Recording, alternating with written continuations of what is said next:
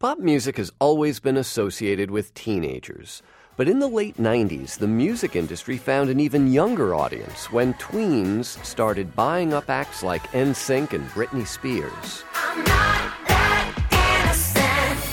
But the real maturing, let's say, of the tween market didn't happen until another big name entered the fray. I think when Disney finally got into the act and said, okay, we're going to figure out about making pop music for kids, that seemed to really shift something in the culture. That's Tyler Bickford from the University of Pittsburgh, author of several studies on tween culture and the media. Disney was already a brand that parents trusted. Now they became a brand that kids went to for music themed TV shows like Hannah Montana. That shift in the culture was seismic. American tweens now account for $200 billion. Yes, I said billion with a B of spending each year. Now, a lot of that is for video games and fashion, but about 10% is music related, and the genius of Disney was that while they were building shows around singers like Miley Cyrus, their cross marketing experience meant that they could use pop music as a way of selling merchandise, DVDs, and concert tickets. Outside New York's Beacon Theater, a crowd has gathered for a big multi artist event. It's a mixed group 20 somethings, teenagers, and a healthy representation of tweens, most with a parent in tow. 12 year old Kayla is looking forward to the band called Echosmith, a group of teenage siblings whose million selling hit single is called Cool Kids. I just, I think it's catchy.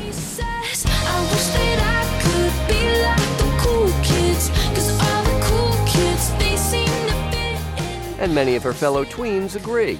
It's something the band itself acknowledges carefully. Here's Echosmith lead singer, 17 year old Sydney Sierota. This song has reached so many different kinds of people, and you know, there is a certain demographic that tends to like us number wise more, but there are, you know, so many different types of people that come to our shows and tell us their stories. What she means is, fans don't want to just be tied to tweens, because if you want long term success, you need broader appeal. So when Miley Cyrus and Demi Lovato began crossing over from Disney into the wider world of mainstream pop, they brought their original audience, now in their teens and 20s, with them. But they still knew how to reach the current 12 year olds.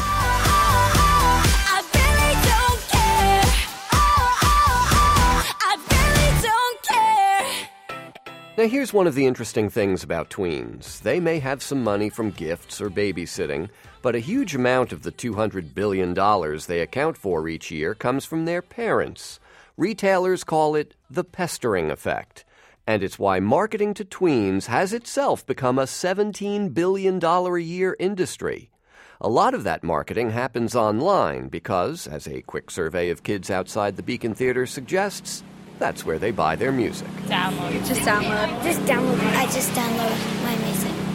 You may have noticed that most of those voices were girls. Here's the other big thing about the tween music juggernaut it's driven largely by girls.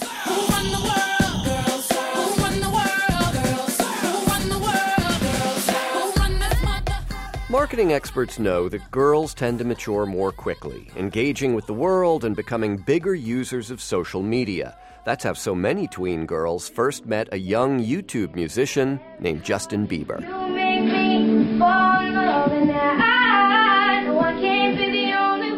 Author Tyler Bickford says this kind of direct contact with the tween audience helps drive the continued success of some artists. Any 12 year old can set up a Twitter account and tag Taylor Swift and might very well get a retweet or a reply.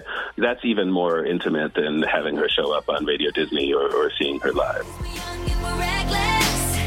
So the thinking seems to be this get the kids at 12 Keep them when they're 15, and they'll still be with you at 20 and beyond. For WNYC, I'm John Schaefer. and I'll write your name